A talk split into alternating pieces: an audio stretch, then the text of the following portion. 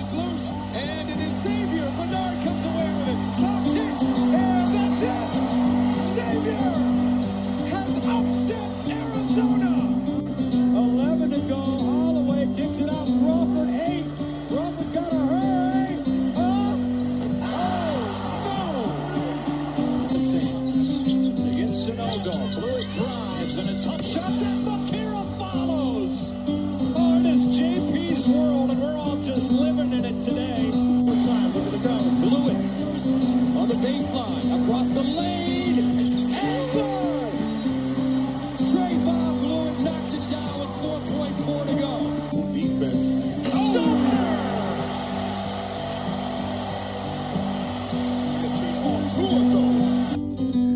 Alrighty, folks, welcome back to the Norwood Noise. Monday, March 27th, and we're here with you. We're back after one of the wilder weekends in probably NCAA tournament history. Not any of the crazy, you know, buzzer beater finishes or big time upsets. But to some extent, there definitely were, and we've got a lot to talk about here. Sweet 16 and Elite 8 recap. Yeah, let's get after it. Graham, I'm going to turn over to you immediately, as I always do. What was your favorite moment, favorite game of the weekend, favorite thing you saw? Was it a post-game press conference? Was it a coach's reaction? Was it a funny moment during the game? What was your favorite thing that you saw this past weekend? The first thing that comes to mind is the Kansas State FAU game. I mean, what a great finish, and just I think that both teams kind of give an accurate representation of where the sport is right now. Definitely in a change of kind of some new blood, you know, starting to take over with Jerome Tang. You know, forget the blue blood. Yeah. Focus on the new blood. Yeah. The first-year head coach, Jerome Tang, doing an unbelievable job this year. It just being the epitome of, you know, building character in that locker room. After the game, going into the Florida Atlantic locker room was awesome to see. You were a fan of that. I know that was a very controversial thing on Twitter, but you were a fan, yes? Yeah, it is a little strange, I think. I mean, I think that, you know, the standard's always been to say something nice in the presser. But, I mean, maybe that's just like who Jerome Tang is, you know, being a direct person. And if he felt the need to, you know, go out there and, you know, talk to those kids directly, I have to respect it. I mean, a lot of times after a crushing defeat, you don't want any part of it. And yeah, I mean, it's been very clear from the beginning of the season that he wants to do things his way, and that's going to be different, and he's done that both at K-State and nationally. So yeah, so seeing that game, and then, you know, on the opposite end of the spectrum of Florida Atlantic, getting it done, going to the Final Four is unreal, and their second tournament appearance in school history to, you know, go 31-3, enter the tournament. You get a rough draw against a Memphis team that's coming off beating Houston, and then just to go all the way is unbelievable. I mean, yeah, they were a controversial call away from being eliminated in that first game. Yeah, so I think that they've done unbelievable things. A well-deserved Final Four run, and I always hate, you know, the narrative that you get like good draws on the tournament, because outside of round one, you know, that team had to get there. And, you know, I've seen some of this buzz about, you know, San Diego State and FAU respectively, like getting good draws, not having to play like a 1 seed or anything like that. But there's a reason that San Diego State is there. There's a reason Florida Atlantic is there. Two mid-majors, you know, putting respect on their university and putting respect on all those players that have done something pretty historic, and I'm really excited to see how those teams face off. I mean, Florida Atlantic, you know, they just have so many guards that have just hit clutch shot after clutch shot, namely Johnell Davis and what he's been able to do, and then they go up against the San Diego State team that has been just dismantling powerful offense after powerful offense. So that's going to be a really exciting game. But the FAU Kansas State game has definitely been one of my favorites to, you know, watch, just because of just two great stories meeting in the Elite Eight. Totally, and I think that's, you know, I think there's a lot of conversation about TV ratings, and you don't have the kind of the big brands in the game this year, or in the making deep runs in the tournament. And I get all that, and I do understand that plays a huge part as to what goes into the tournament every year. Things that the committee considers, and things that obviously TV executives and kind of the large investors of the tournament are thinking about. But overall, I agree with you. I think this tournament's been awesome. We've gotten so many great storylines. Going back through the list of all of the previous national championships and Final Fours, I think it was national championships specifically, and the term mid-major and the idea of mid-majors has changed a lot throughout the years with realignment and things like that, but considering programs that as of right now, as of today, 2023, are would not be considered a mid-major team, only four of them, or there's only ever been four teams in the national title that have been at what would be now considered not mid-major teams. And I think that's really cool and a really cool testament to the idea that we're going to have one next Monday night, a week from tonight. We're going to have a mid-major in there between San Diego State or FAU. San Diego State had the Mountain West had never reached the Elite Eight. They had only once reached the second weekend. For a team out of that conference, yes, a very young conference, but still a very cool story there. And then FAU, kind of on the cusp for making a big jump. I mean, obviously they're headed to the American next year. Very excited to see what happens there. Just a really, really cool setup there. Dusty May's obviously done an unbelievable job building that program up, especially from what it was, and just such a cool idea there. And then you go to the other side. Obviously, Miami is a really unique story. I know, Graham, I'll kind of let you peacock here and take your moment of, excitement, because I know this was kind of one of your preseason teams that you want to keep an eye on up and down through the ACC, but they still finished co-champions. They won the ACC. They were co-champions of the ACC regular season. Isaiah Wong, ACC Player of the Year. And he's a Wooden Award finalist. So, yeah, I mean, I think there's a lot to take from that season. Obviously, you're kind of run by Jim Laranaga as well, who has kind of flown under the radar as like one of the better coaches of our generation. And I think it's really interesting, too, to see, and I know we've talked about this a lot, but the turnover and the amount of coaches that are, moving on from the sport or retiring or moving to the NBA or whatever over these past few years with NIL and the transfer portal and things like that getting more difficult on coaches. It's cool to see an older guy like Laranaga, as opposed to seeing it as a negative and wanting to get out of the sport. And not to say that that's exactly why Jay Wright got out, or that's exactly why, Krzyzewski and Roy Williams retired when they did. I'm not entirely blaming on that, but I'm sure it was something they considered. It's interesting to see kind of the flip side of that, and Laranaga completely embracing it and having his school embrace it. And obviously it's, a controversial idea because, you're talking about a team basically made by, Miami's, partner sponsor Life Wallet, essentially. Paying out Isaiah Wong and Nijel Pack. I think it's interesting. I can already see like the keyboard warriors of, Isaiah Wong hitting the portal after an unbelievable Elite Eight run last year, and they go out and get Kansas State guard Nijel Pack, and he signs an unbelievable booster filled NIL deal, $800,000, and then right after, Isaiah Wong says, I'll come back if I get that $800,000. Exactly. So this is a team with, a backcourt of over $1 million. And I can already see, like the people that are going to be so upset with this, win, lose, or draw against UConn. But I have no problem with it. I mean, this is the state of the game. I agree. And it's interesting to see someone from an older generation taking advantage of that. Yeah. And, this is just the way that these top schools are going to compete. But, like, this doesn't change anything about, like, the sport at all. Because if anyone wants to argue, Miami's in the Final Four. They beat Texas because they, have a $2 million backcourt. I raise you the other side of the bracket where you have a San Diego State in an FAU team that's built on other aspects. Right. You know, with hitting the transfer portal, they have COVID year guys. Like, they've done things in a totally different way. And I think that the sport has just exceeded into an extremely high stratosphere. And this Final Four, if there is a way to describe how much the sport has changed, I think I would just show them this.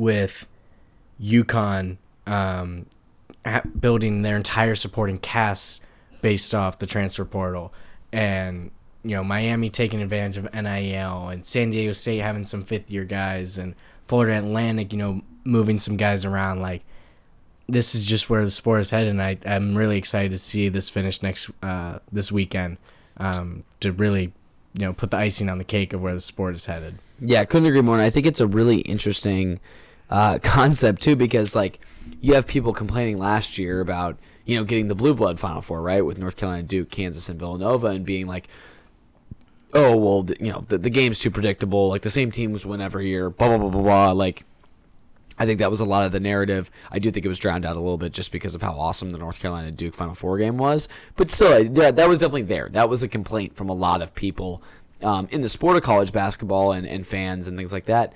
And I think that's really interesting when now that, you know, I don't know that it's the same people, but another argument is being brought up of like, oh, I mean, the TV ratings are going to be horrible this year. The big brands are in it. Like, I don't even care who wins. I'm not going to watch. Like, and I think that's a horrible argument too, because if you're looking at each of these teams, they all have very unique stories, and like you said, are kind of embracing the new ways that you can be good. And I think this really shows how accessible success is in this tournament. Like, anyone can do it, and I think that's what's awesome about it. I think that's what we love about it. While sure, we haven't had the buzzer beaters that we usually have this year, we haven't had the wild finishes, I still think that this is a really good testament to what this tournament can be and what it means to a lot of people. So, but yeah, it's just been an awesome time. So going off that, let's get to some Sweet 16 games. We'll go, as always, kind of in order of the bracket here, not necessarily in chronological order. Let's start top left. Alabama, San Diego State, man. San Diego State, and I know we've talked about it a little bit, but their defense has been unbelievable these last few games. I'm going to pull this stat here. This is per CBSSports.com. Great graphic here. In their last five games now for San Diego State, they've held no team has scored more than 64 points against them. And four of those teams are under 60. They're in the 50s there, other than Alabama. Alabama did put 64 up on the board. And all of them are averaging 76 or higher points per game. So I'll read this. Down, Utah State was averaging 78.2 points per game. They scored 57. Charleston, 80.1 points per game. They scored 57 as well. Furman scoring 80.9 points per game. They scored 52 in their game against San Diego State. Alabama, 81.8. They only scored 64. And then Creighton, 76.4 was their points per game average, only putting up 56 against San Diego State. And I think it's really cool. Obviously, you know, there's always the old adage of defense wins championships. But this is a true testament because, you know, Graham, as you mentioned earlier, and I'll kind of let you take it from here, but you mentioned earlier, like, not only are they beating teams using defense, but they're beating teams that are known for their offense. Like, all four of those past teams in the tournament, and including Utah State in the Mount West Howe game, one of their biggest things that they've been riding all year is how good their offense is, especially Creighton and Alabama and even really Furman as well. I think that was kind of the main reason they beat Virginia, which is another defensive-focused team. So definitely really interesting to kind of see that storyline play out. And it's been awesome to watch Brian Dutcher really take over the reins. Jim Fisher, I think, deserved a little bit more. That guy worked his butt off for years with that program, did a really good job kind of rebuilding it. But cool to see Brian Dutcher take the reins, a guy that's been an assistant for Jim Fisher since the Fab 5 days back at Michigan. So a really fun story there. But yeah, I'll kind of let you take it from there with the, you know, talking about how blistering their defense has been. Yeah, and that's been my pick of the tournament. I had San Diego State going to the Elite Eight over Alabama, so I'm going to ride that one. And, you know, like you said, I mean, the defense has been extremely sweltering. You know, first, you know, with Charleston, It's been teams, you know, quick movement, having like 8 or 9 guys that all contribute on offense. And then Charleston had many, you know, parts of the game where they were extremely stagnant, and Furman, and then the Alabama game. Alabama's, you know, getting compared to the Houston Rockets and Golden State Warriors in the way that they've just been playing so quick and jacking up so many threes. It's the fact that San Diego State was able to get that win, and then moving on to how they play against Creighton. That game, you know, goes down to the wire, and definitely, you know, raised a lot of eyebrows about some of the decisions made down the stretch. But I think what it came down to is that, you know, Creighton was uncomfortable and had their backs against the wall. In some acts of desperation, San Diego State was able to, you know, weather the storm. This has been an unbelievable run. The fact that San Diego State has just been able to, you know, play their brand of basketball. And I think that's the reason why they've, you know, been able to move on so much. They haven't done anything crazy. They've stuck to what got them to a 5 seed in this tournament. And they've done an unbelievable job so far. Yeah, couldn't agree more. It's been just so fun to watch. On the flip side of that, Creighton did end the Princeton Cinderella run, as you know, Graham kind of predicted on last week's podcast. And yeah, I mean, we can get into the debate about the Creighton San Diego State game and how it ended. I think first of all, I think my biggest takeaway, and I'm not necessarily blaming the referees, because I do think all in all, I think they made the right calls at the right times. You know, but it just was. It was a really unfortunate way to end an awesome game, with a foul call there, and then the tip and the reviews, and like before that, early, I think there were like 30 or 40 seconds left, and it was like we had a timeout, like a time review at the end of the timeout, which I never understand why they don't do that while we're at the break.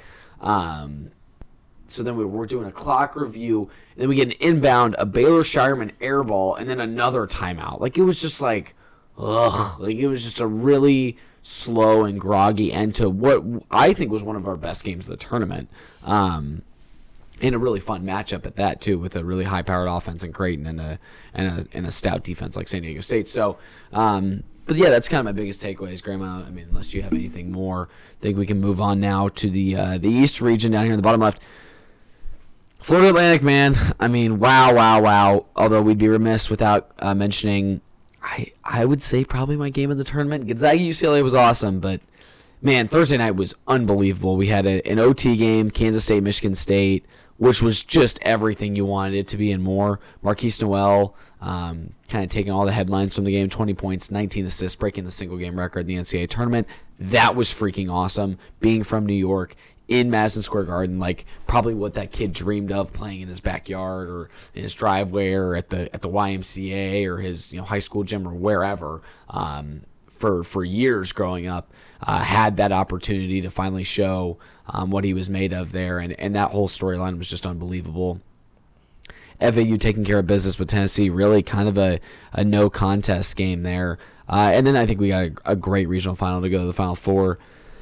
I mean, FAU kind of came out of nowhere. It kind of looked like Kansas State was in a pretty good spot there for a while, and then a big run from the Owls, and here we are saying Florida Atlantic's name in the Final Four.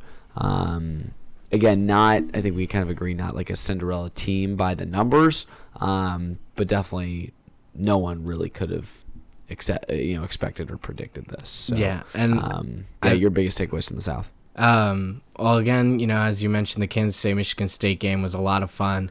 But to just, you know, keep touching on what Florida Atlantic's been able to do. I mean, Dusty May has done an unbelievable job. You know, while they've looked really good in all their games, if you break down each game individually, there's been a time where Florida Atlantic had their back against the wall. You know, the Memphis game was a tough finish for them. They play, you know, Farley Dickinson, who's just off the backs of a Purdue game, and they come out hot, and then down the stretch, they couldn't do anything, and it was all FAU and Johnell Davis hitting big shots. You know, you go down when they play Tennessee. Tennessee's playing their brand of basketball, pretty slow, really good defense. And then they go on a historic run, you know, to end the second half.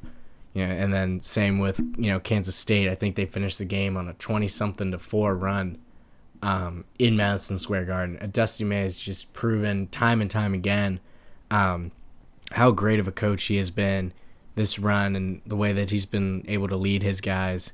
I think that's going to be one of the stories of the tournament, is how every single game they were tested, they had their back against the wall, and they just matched it with, you know, just that one stop or an unbelievable run, you know, where they're, you know, they have a margin of over 10 points on these runs for large extensions of the game. It's been really unbelievable to watch on what they've been able to do. Yeah, I totally agree. I think it's a really fun story and a very deserving team to be there in that spot. So on the other side of things, I mean, obviously we got to briefly talk about Gonzaga-UCLA, how awesome that game was. We kind of mentioned that earlier. We had Kansas State, Michigan State early, Gonzaga-UCLA late. Thursday night I think was probably the best night or single day session we've had so far in the tournament. Both those games were unbelievable. Gonzaga hit some big shots down the stretch. And I think you can kind of tell the legs were taken out of UCLA a little bit. A lot of big runs in that game. Gonzaga going up big, UCLA going up big.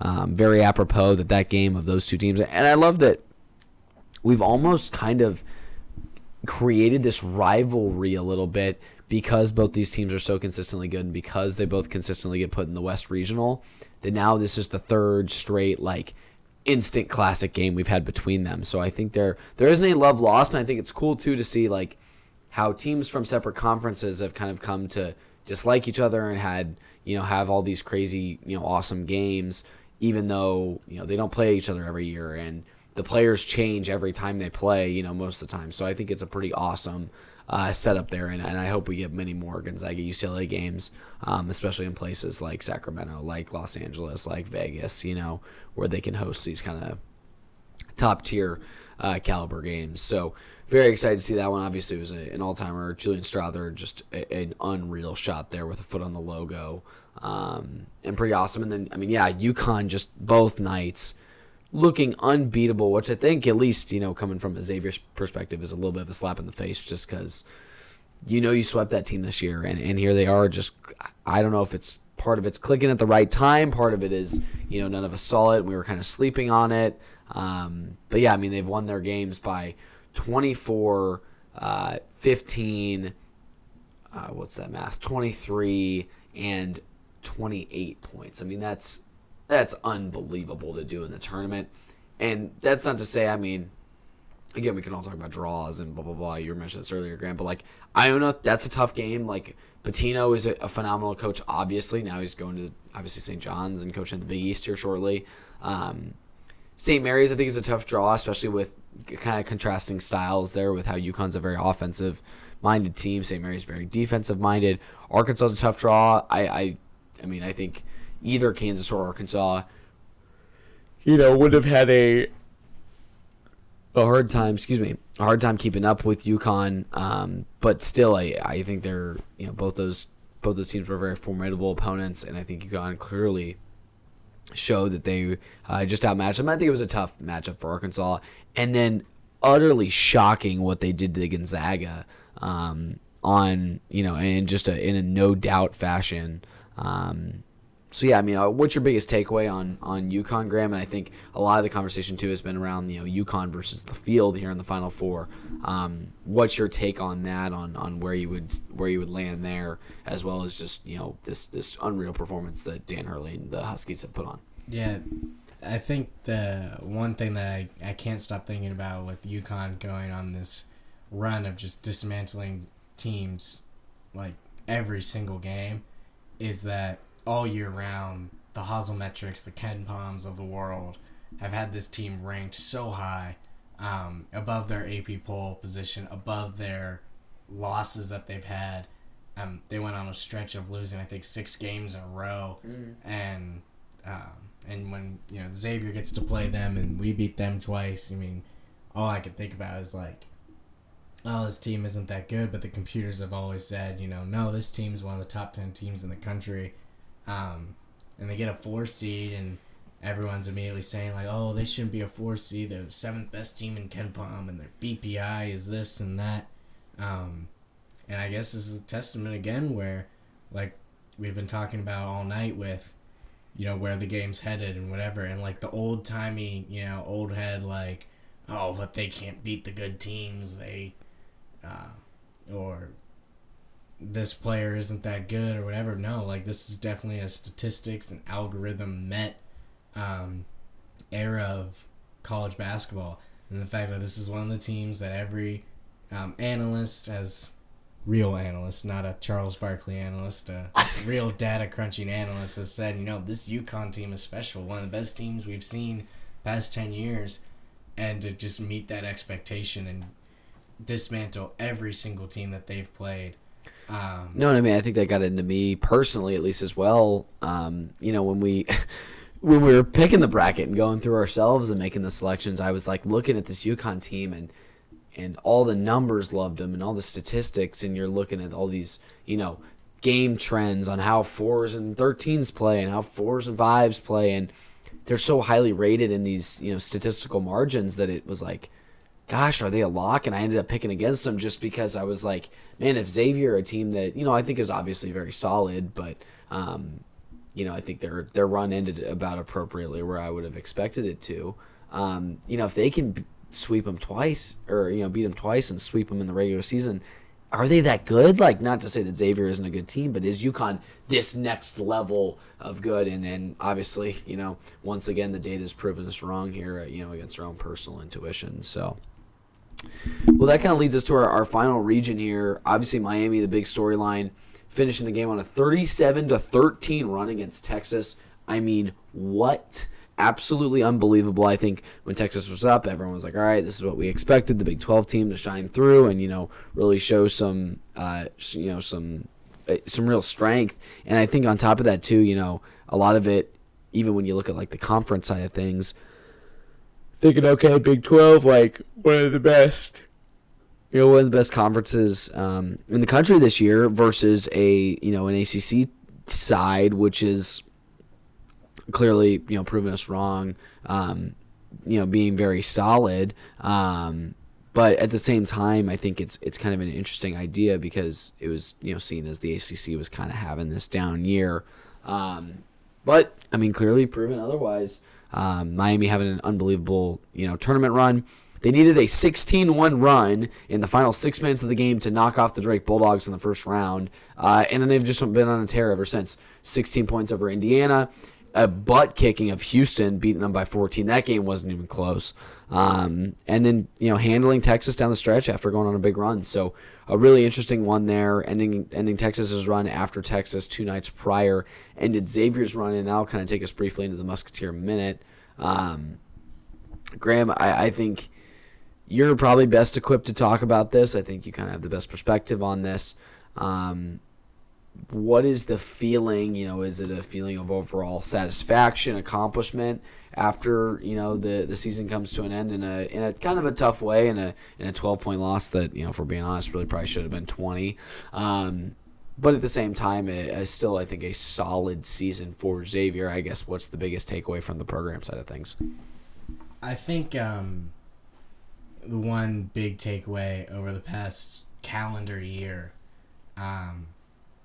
is really a good example of the identity that Xavier is as a whole, from, you know, the players, the coaches, to the fan base, to everyone involved, to get dealt a really bad hand, you know, drop some games that you know you should have won on home and the road last year and get bounced in the Big East tournament early, you know, coaching changes, and then you go into the NIT, which is usually a tournament that not a lot of Power 6 teams care about,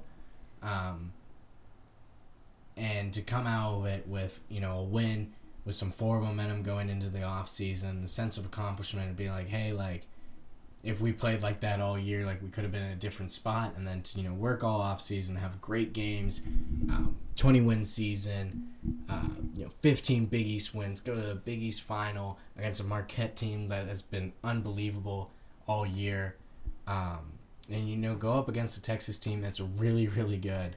And then you put into perspective, you know, where we were a year prior to now being in the Sweet 16, playing against a team that is a really, really talented team.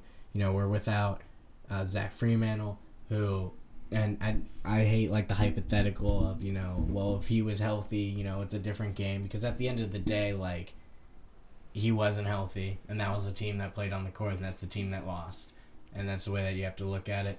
But in hindsight, to think about where this team could have been is a really, you know, like, emotional dagger because of how far that we've come from where we were a year ago. So while, you know, I'm not satisfied with the Sweet 16 finish, because I think of, oh, a couple shots, you know, that Texas didn't hit and the Miami game fell or didn't fall. If we were completely healthy, you know, you can, you know, go the ifs and buts all night, but I think the main takeaway is, like, look at what this team was able to do. Look what could have happened. As we go into an offseason that's going to be character defining for the next couple years, with a lot of roster spots to fill. Already, you know, hearing the rumblings of transfers and who's going pro. We already know that for certain that we won't have Adam and Sule, who were two drivers of our season all year in respective ways.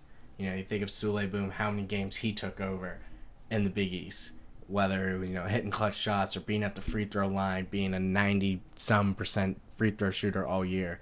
And then you look at Adam Kunkel, who was the bright spot, in my opinion, for this tournament. He hit the big shots against Kansas State. He hit, you know, 5 threes against Pitt in a game where there was not a lot of good things going for Xavier. He had 4 threes. He had the quietest 21 points on Friday that I've ever seen. Like, I remember him hitting some shots, but I was looking at the, you know, the box score after the game. I was like, oh my God, he went 8 of 10, and he had 4. He went 4 or 5 from 3. Like, or was he 5 of 6? He was 5 of 6 from 3.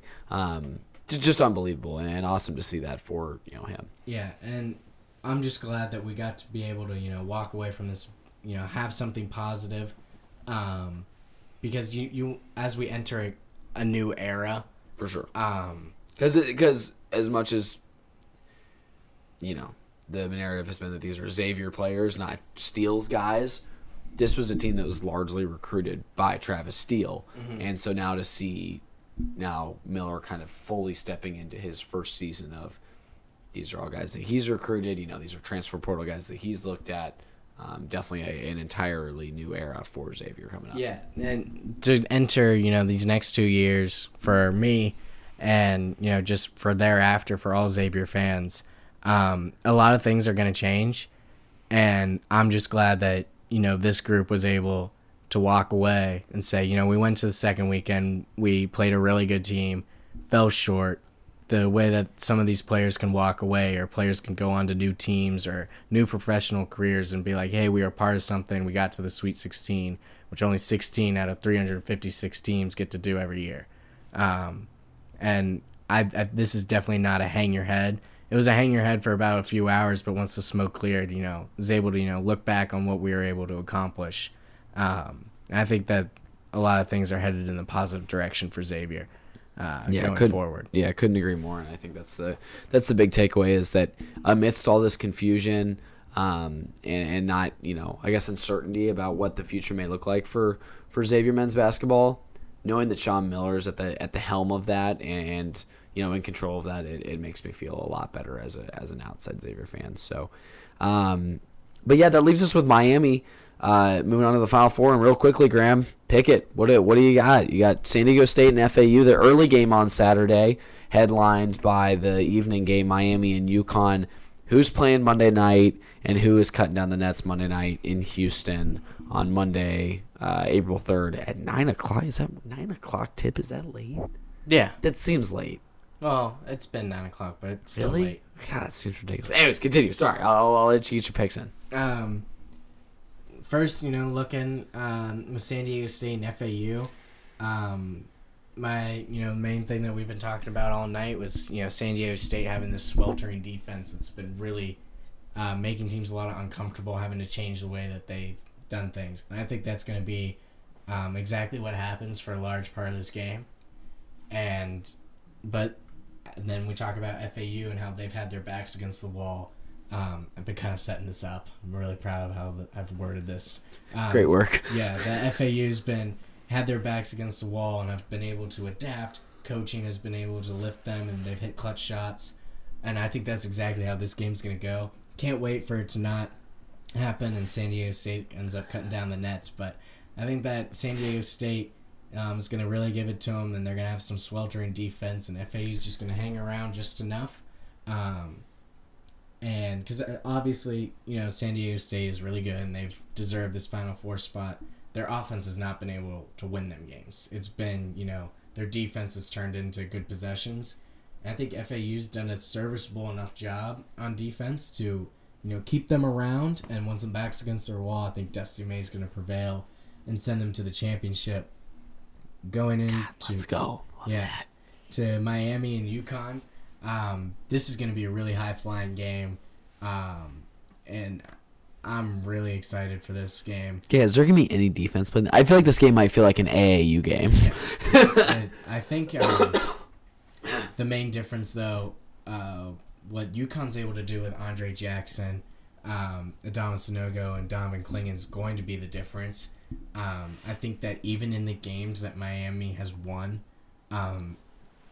against teams that aren't really defined by their bigs, the interior defense has not been good at all. And I think if UConn could set the tone early, and you have guys like using Adama Sanogo there, yeah, guys like Jordan Hawkins are going to be able to compete, you know, with Nijel Pack and Isaiah Wong. I think that's going to be the difference. Miami, you know, with their run, I think they've been kind of just getting by on defense. And they've just had guys that take over the game. And I still think that they have really talented guys that could definitely stuff the stat sheet in their backcourt. But I think that the difference in this game is that they're going to meet someone in Jordan Hawkins who can kind of, you know, trade these baskets with. And I think the way that Serge Ibaka-Rice and Marcus Carr were able to hit some big shots, if they didn't get going so late, I think Texas would be in the Final Four. So I think I have UConn advancing and playing FAU. And I think this is the year that UConn kind of returns to its former glory and cuts down the nets in Houston. Well, I love the picks. I can't believe you're still not backing your guys in Miami that you liked earlier. It's just like shooting myself in the foot. And you know what? Because just for the fun of it and because I literally have zero idea who's going to win these games, and I think you can make a case for any national title matchup, just for the fun of it and for the sake of this podcast, I'm going to go opposite you in both games. I'm going to take San Diego State, and I'm going to take Miami to get to the national title on Monday. I think San Diego State's defense, I think I'm going to lean on it a little bit longer. I think Brian Dutcher's got, while Dusty May is a phenomenal coach, I think Brian Dutcher has an unbelievable amount of experience. And I think he's just, man, ever since the Fab Five situation, I think him and that whole staff has just been itching to get back to the Final Four. So I like the Aztecs in the first game there. Miami on the other side, I just think this high-powered offense and, you know, led by Laranaga, I think is going to be something that I don't know that UConn's seen yet. I know obviously just played Gonzaga, you know, in the past game. But I just don't know if they've seen guard play like this yet this season, because that's kind of been the one knock on Gonzaga is they didn't really have the backcourt to match it up. I think Miami's got an elite backcourt, and for the sake of it, and just to dunk on you a little bit more, I'm going to take Miami. And then I personally, a 5-5 matchup in the national title, which first of all would be awesome. Second of all, again, still no idea who to pick here. I haven't scored a point in the bracket challenge since the first weekend. That's how out of it I am. And for the sake of it, I'm going to go with San Diego State. I'm riding with the Aztecs. I think this defense is going to continue to roll. And I think, you know, they've been one of the best all-around teams this year, and I think I'm going to continue to ride with the mantra of defense wins championships. And I think in the end, the Aztecs are going to get it done. But again, all that's just for fun, and I can't wait for us to get one of each. Like maybe we'll get a San Diego State UConn or a Miami Florida Atlantic matchup, and then opposite of whoever we pick to win the national title is going to win, because that's just how this stuff goes. Mm-hmm. But anywho, thank you all for joining us. As always, we'll be back next Tuesday probably for you to kind of wrap up the season. Only a couple other notes really worth talking about, and we won't spend a ton of time on this. Just wanted to mention Micah Shrewsbury moves to Notre Dame. That does open up that job at Penn State. Really kind of an interesting lateral move, and we can do more discussion on this when we do our coaching carousel episode postseason. And then Rodney Terry did lock up that full-time position at Texas. Kind of weird that they waited that long, waited till after the loss. But nevertheless, Rodney Terry will be the full-time coach at Texas. And again, we'll get into all that later on in the offseason. But just wanted to keep you updated on all that. And yeah, thank you again, to all of our listeners very much. Winding down. And I think we're all kind of a little bit ready for it. But again, can't wait for this weekend's games. Obviously, Monday Night National Title. And then we'll be back with you early next week, kind of recapping, the weekend and hopefully some phenomenal Final Four and National Title games. So thank you all again, as always, for tuning in to the Norwood Noise podcast with Evan Schibble and Graham Griffith. Monday, March 27th, Sweet 16 Elite 8 Recap Pod is a wrap. Thank you all again, and we will catch you all early next week after this Final Four weekend for a great recap on that. We appreciate you all. Cheers. Have a good night.